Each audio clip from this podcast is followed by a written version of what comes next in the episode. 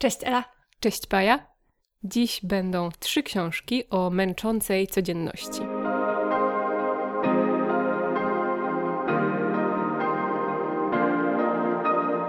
Dziś pozdrawiamy Was z naszego zwyczajowego studia nagrań. Trochę nam szkoda, że nie ma żab, ptaków, y, innych różnych pięknych odgłosów przyrody. Kto wie, może nam się jeszcze uda wrócić do takiego y, bardziej wakacyjnego studia nagrań, ale obiecujemy, że dzisiaj też będzie bardzo ciekawie.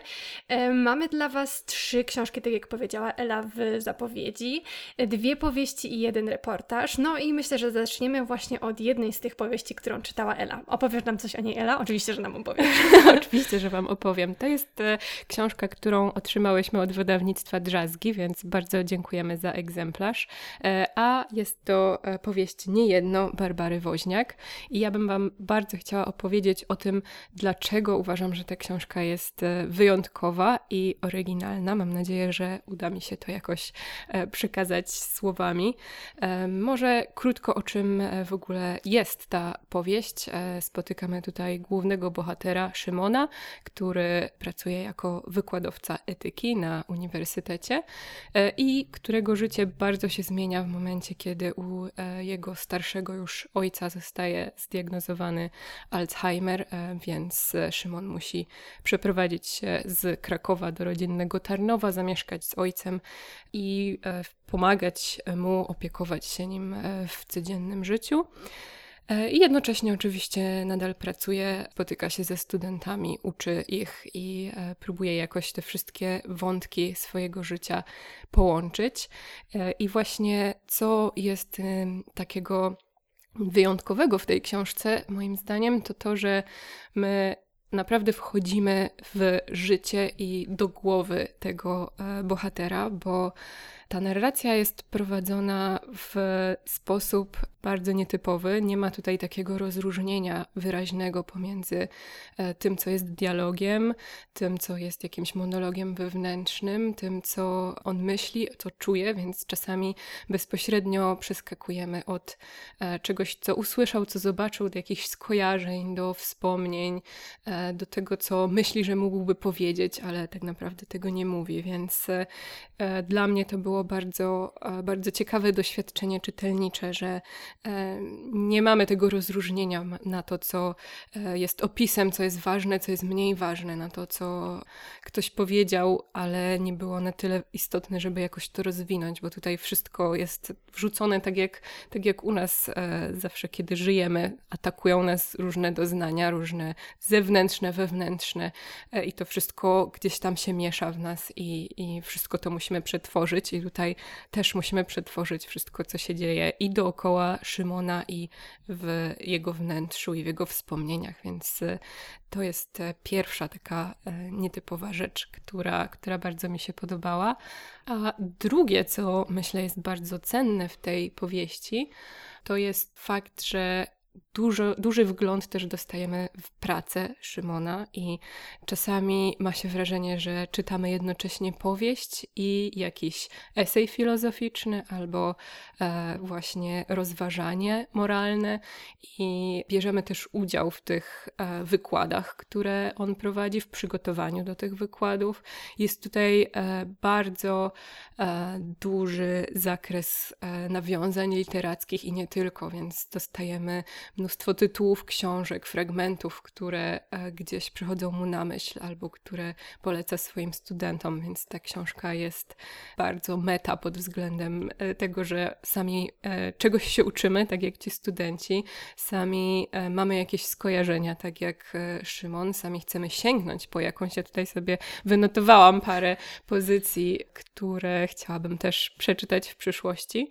Ja chciałam zapytać właśnie o to, czego się uczymy. E, co to są za pozycje, które sobie wynotowałaś i czy to, czego się uczymy, zmienia się w trakcie lektury i w trakcie tej książki? Czy to, czego on naucza, czy na to ma wpływ jego nowa jakby pod mhm. wpływem choroby ojca, właśnie ta relacja z ojcem, czy jest to jakiś taki motyw przewodni, który właśnie dzięki temu zaburzeniu jego codzienności, tej, tej relacji, która się pojawia z jego ojcem, czy coś nowego tutaj się pojawia w trakcie tej książki.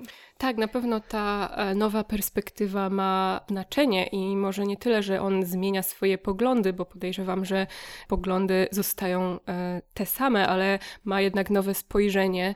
E, widzi, jak on i jego ojciec są na przykład traktowani u lekarzy. Oczywiście próbuje jakoś zagłębić się w temat Alzheimera i opieki nad taką osobą, więc czyta dużo artykułów, dużo jakichś poradników, wypowiedzi na forach, więc coraz bardziej się zagłębia w ten temat i on e, często powraca do niego właśnie podczas wykładów w przemyśleniach albo kiedy studenci reagują, bo studenci e, niekoniecznie są tak chętni do nauki jak ja, kiedy czytałam tę książkę, więc kiedy studenci reagują w jakiś e, sposób, to często on odbiera to bardzo osobiście, co jest zrozumiałe, więc styka się z jakąś taką stygmatyzacją dotyczącą osób starszych czy z niepełnosprawnościami. Styka się z takimi nieczułymi, niewrażliwymi, bolesnymi komentarzami, więc myślę, że e, zmienia się właśnie jego, jego odbiór tych wszystkich kwestii związanych z, ze starością, z chorowaniem. I czego się uczymy, też o to pytałaś. Ja nie wiem, czy można powiedzieć, że czegoś się uczymy w taki, e, taki zdecydowany sposób. To znaczy, właśnie często ci studenci zadają pytanie, no to jaka jest odpowiedź, jaka jest właściwa e, odpowiedź na to pytanie? I on często musi odpowiedzieć, że w etyce nie ma jednej właściwej odpowiedzi, albo że wszystko zależy. I e, myślę, że to bardziej e, co z tego wynosimy, to jakieś takie tematy do rozważań i do takich własnych przemyśleń. Więc jeśli czegoś się uczymy, to chyba takiej wzmożonej wrażliwości na kwestie związane właśnie z etyką w medycynie i e, chyba uczymy się właśnie tego, że nie ma jednej odpowiedzi, ale że warto się nad nią zastanawiać. Nie jedno. Nie jedno. To też właśnie, to też myślę, można odnieść ten tytuł e, między innymi do, do tego, e, że nie ma jednego prostego rozwiązania. Właśnie tak, ta książka leży teraz między nami mhm. i Podoba mi się też bardzo projekt okładki, ten taki wirta tak. spirala e, z, wchodząca w taki lejek. Bardzo, myślę, że to bardzo pasuje do tego, co właśnie nam opowiedziałaś o tej książce. Zapowiada się bardzo ciekawa lektura. Myślę, że w ogóle wydawnictwo e, Drzazgi zaproponuje nam niejedno, e, niejedną dobrą lekturę w przyszłości. Tak, na pewno. Myślę, że e, będę z niecierpliwością czekać na kolejne pozycje. No i to właśnie była pierwsza propozycja z mojej strony. A co ty dla nas przygotowałaś? Ja przygotowałam Nomadland. E, tutaj wrócimy na chwilę do nagrody imienia mhm. Ryszarda -hmm. Kapuścińskiego. Miałyśmy odcinek e, poświęcony tej nagrodzie i tam zaprezentowałyśmy pięć książek. E, I te pięć książek to było pięć z dziesięciu, które były na długiej liście nominowanych. A teraz znamy już krótką listę nominowanych i słuchajcie, znalazły się tam trzy, o której mówiłyśmy, a teraz jeszcze czwarte, czyli właśnie Nomadland Jessica Bruder w tłumaczeniu Martyny Tomczak. Dla zasady przypomnę Wam jeszcze, co jeszcze Wam polecałyśmy i to były y, reportaże z Brazylii, Elian Bram, super, super, super książka. Y, przepiękne i przewspaniałe reportaże z Rosji Jeleny Kostiuczenko i książka, którą Ela bardzo Wam polecała, Karoliny Sulej, Rzeczy Osobiste. Y, no a teraz przechodząc już do tego Nomadlandu, to bardzo się cieszę, że przeczytałam tę książkę. Bardzo wiele Mm, wiele myślałam o innych książkach, które czytałam. Nie wiem, czy uda mi się do tego przejść w, tutaj w rozmowie, ale żeby krótko jakoś zacząć od y, samego Nomadlandu, tutaj jest ten świetny podtytuł W drodze za pracą, ale myślę, że tych podtytułów można by wymyśleć bardzo wiele. I to po pierwsze jest taka socjolo socjologiczna perła, mhm. ta książka, a po drugie zbiór bardzo pięknych, filozoficznych spotkań z nomadami, współczesnymi nomadami, tak jak pisze o nich tutaj e, Jessica Bruder w tej książce, bo ona w tym reportażu spotyka się z osobami, które żyją w swoich samochodach, kamperach, dostawczakach przerobionych na miejsca mieszkalne, którzy w różnych, w wyniku różnych wypadków, ale głównie w wyniku e, kryzysu ekonomicznego, który miał miejsce w 2008 roku, po prostu straciły swoje oszczędności, straciły pracę, zostały wypchnięte z rynku, której osiągnąwszy już e, wiek nie starszy, ale wchodząc w wiek średni, to są 50-60-latkowie, których e, mimo ich ogromnego doświadczenia i mimo ich wykształcenia i mimo ich zapału i chęci do pracy, nie są mile widziani na rynku pracy i są wypychani przez e, młodszych, którzy no, bardziej wpisują się w to, czego oczekują od pracowników, pracodawcy. Tutaj konkretnie mówimy oczywiście o Stanach Zjednoczonych.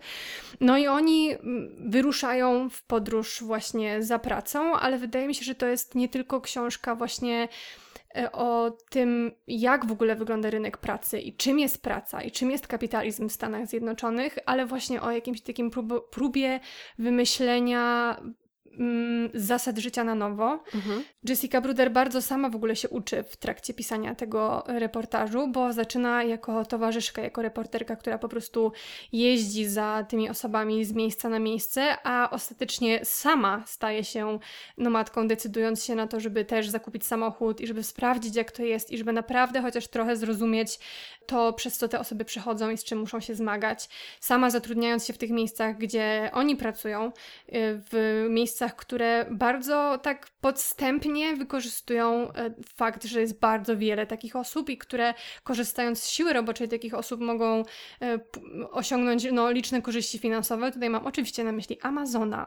E, co w ogóle, temat Amazona jest w ogóle bardzo ciekawy i nad, o tym można by rozmawiać bez końca, e, ale myślę, że w kontekście w ogóle tej książki i filmu, który powstał, to też jest bardzo ciekawa mhm. rzecz. E, jak mm, film w ogóle jest piękny. To Właśnie był, chciałam Cię tak. zapytać o porównanie, bo film oglądałyśmy razem, a ja jest, jestem jeszcze przed e, lekturą książki, więc jak wypada porównanie między filmem a książką? Właśnie wiem, że w kontekście Amazona coś chciałaś powiedzieć na tak, ten temat. jak wypada to porównanie? No wydaje mi się, że ten, ta taka, mm, ten takie przesłanie, jeśli chodzi o ich cele życiowe i o to spełnianie się w tej drodze, którą wybrali.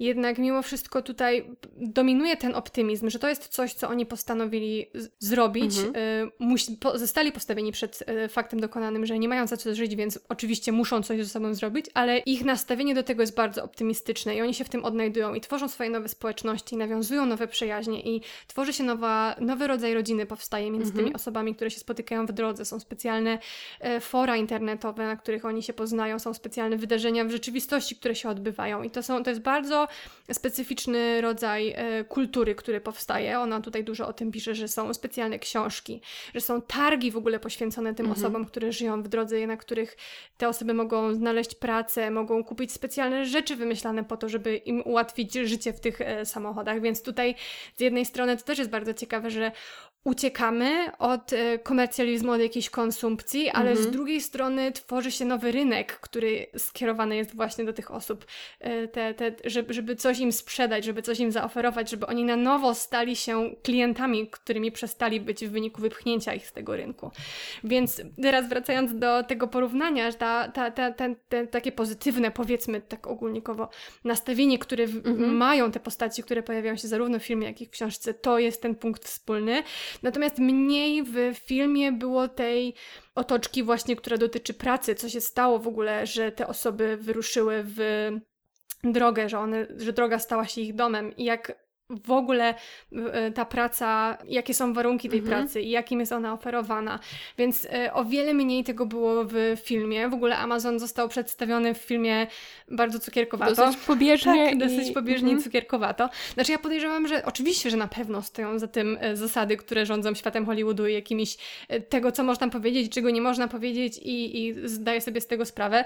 Dlatego tym bardziej wydaje mi się, że ta książka no, stanowi lepszą całość, jeśli chodzi nie tylko o te historie, które chcę opowiedzieć i nie tylko o to, co ci ludzie czują i, jak się odnajdują, jakie przyjaźnie nawiązują, co jest w, w filmie i w książce, ale tutaj jest ten szerszy kontekst, co mhm. było przedtem, więc co się stało, że oni Yy, musieli zmienić swoje życie, co jest w trakcie, jak oni się czują w tej pracy i jakie warunki są im oferowane i dalej jakie są ich perspektywy na przyszłość. Oni mhm. są, to są, tak jak powiedziałam, w dużej mierze osoby starsze, 50 lat, i wyżej, nawet 80-latkowie, którzy no, nie mogą liczyć ani na emeryturę, ani na opiekę, y, którą zaoferuje im państwo, ani na pobyt w szpitalu, który, którego oczywiście będą w którymś momencie wymagali. Tak. Mhm. Więc to jest bardzo takie spojrzenie zarówno na to, co jest teraz i jak oni się teraz w tym odnajdują, ale także na to, co się stało, że tak się stało i co będzie w przyszłości. Więc naprawdę świetna książka. Bardzo polecam.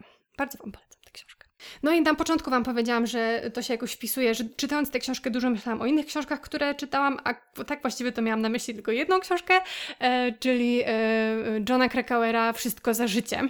Ja czytałam tę książkę bardzo dawno, miałam o niej bardzo złe zdanie kiedyś, ale teraz powinnam, myślę, powinnam ją przeczytać e, jeszcze raz, zwłaszcza, że wyszło wznowienie również w serii amerykańskiej Czarnego, Właśnie. bo Nomadland mhm. to jest seria amerykańska Czarnego, więc może kiedyś wrócę do e, Wszystko za życie i może nawet się okaże, że zrobię jakieś porównanie. Przede no porozmawiamy o filmie tak, i o książce, dokładnie. bo no, myślę sobie, że to chyba jest jedna z nielicznych rzeczy, która nas dzieli, jeśli chodzi o nasze opinie na Ale ja myślę, temat. że ja miałam bardzo Ale ty teraz poglądy. zmienisz opinię. Tak, tak, ja myślę, że ja miałam bardzo A mogło być poglądy. tak ciekawie.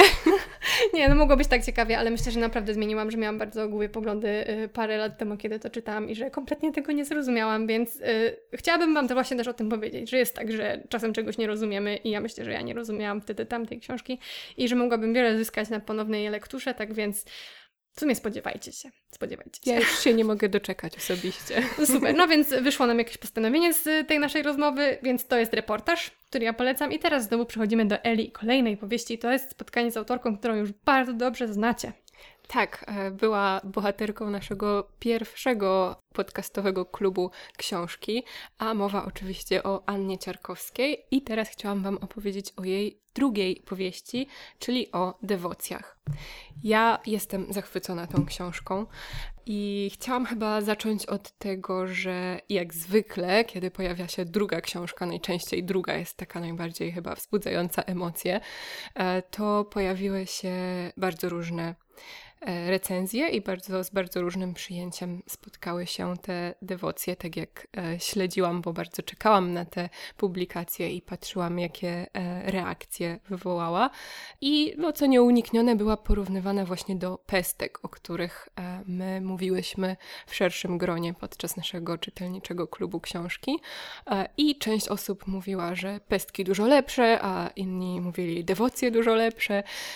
I oczywiście to jest kwestia bardzo bardzo indywidualna, więc nie, nie chcę tutaj rozstrzygać tego dylematu e, za Was. Natomiast e, myślę sobie, że chciałabym spróbować może podpowiedzieć, czym te książki się różnią i jeśli znacie pestki, jeśli Wam się podobały, to może to jakoś e, pozwoli Wam e, bardziej e, wyrobić sobie zdanie, czy sięgnąć po dewocję. Aczkolwiek ja uważam, że powinniście, powinnyście, bo ja należę akurat do tej grupy, której dewocje nawet jeszcze bardziej się spodobały.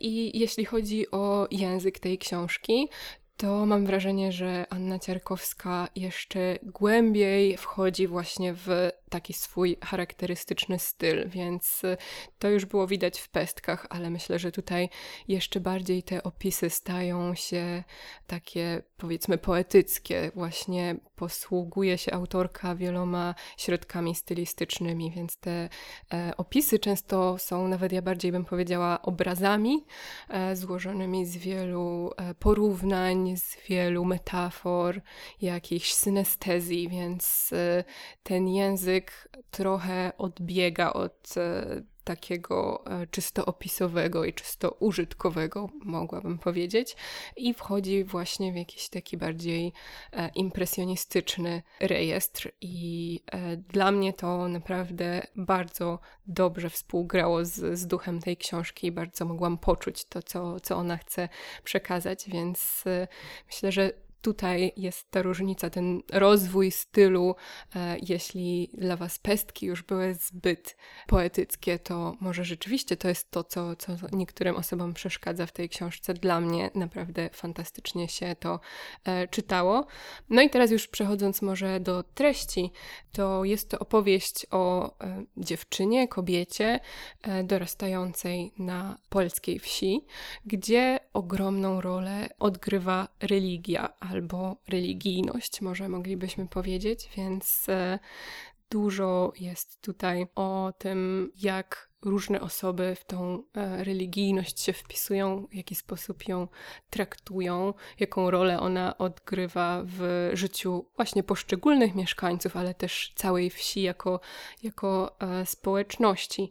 Mamy oczywiście takie bardzo krytyczne spojrzenie na niektóre aspekty, e, czyli e, Ciarkowska tak bardzo przenikliwie odsłania e, hipokryzję niektórych zachowań, jakąś taką magiczność tej religijności, konformizm niektórych osób, jakieś takie próby kontrolowania, które poprzez religię mają miejsce w życiu poszczególnych ludzi, więc oczywiście wybrzmiewa tutaj ta krytyka i ja chyba głównie tej krytyki, czy jakiegoś takiego obnażenia pewnych faktów, pewnych zjawisk i zachowań się spodziewałam, sięgając po tę książkę, ale też pozytywnym zaskoczeniem dla mnie były takie dużo subtelniejsze, mam wrażenie, obserwacje, bo oprócz tej, tego, co, co złe i negatywne, tutaj też pojawiały się takie dla mnie przemyślenia właśnie czym w ogóle jest e, może nie religia, ale wiara, czym jedno się różni od drugiego, a czym jeszcze jest e, duchowość i czego ludzie szukają, kiedy zwracają się w stronę jednej z tych trzech rzeczy, czyli religii, wiary, duchowości, po co ona jest w życiu, kim dla niektórych jest Bóg, a kim nie jest i w czym taka wiara może pomagać, a w czym może ograniczać, e, jak buduje mosty, a jak buduje mury pomiędzy ludźmi, więc e, dla mnie to była też taka bardzo dogłębna i poruszająca opowieść o takiej jakiejś szeroko pojętej ludzkiej kondycji i poszukiwaniu jakiegoś swojego miejsca i sposobu na życie i czegoś, co by nam pokazało, jak żyć, po co żyć i z kim żyć i dlaczego żyć. Gdy tak opowiadasz, przypomina mi się reportaż, który czytałam z tak. dowodów na istnienie Piotra Nestorowicza Cudowna, gdzie te tematy właśnie, o których mm, pisze tutaj w dewocjach Anna Cierkowska się pojawiają, głównie właśnie ta magiczna religijność i życie według pewnych zasad, które bardzo silnie rządzą tą małą społecznością i tego, jak te zasady mogą obrócić się przeciwko tobie, bo w, u Piotra Nestorowicza w Cudownej no, po, poznajemy historię e, Jadwigi, która mając naście lat zobaczyła Matkę Boską i jak to zdarzenie, które teoretycznie mogło podnieść ją do rangi najważniejszej, obróciło się przeciwko niej. I tutaj wydaje mi się, że, ten, że, że te mechanizmy, które są opisane w tych mhm. E, dwóch książkach, że to jest taki trochę punkt wspólny, tak po prostu mi się skojarzyło. Tak, zdecydowanie, bo ja też nie wspomniałam o tym, ale tutaj pojawia się bardzo podobny motyw, także cuda i cudowna też tutaj mają miejsce, więc tych punktów wspólnych jest e, dużo więcej, więc Pamiętam dużo, czy które mi opowiadałaś o tym reportażu, ale po przeczytaniu dewocji e, jeszcze bardziej mam ochotę po niego sięgnąć, żeby zestawić właśnie te bardzo podobne tematy, ale dwa różne spojrzenia. To pisarskie, powieściopisarskie i to reporterskie.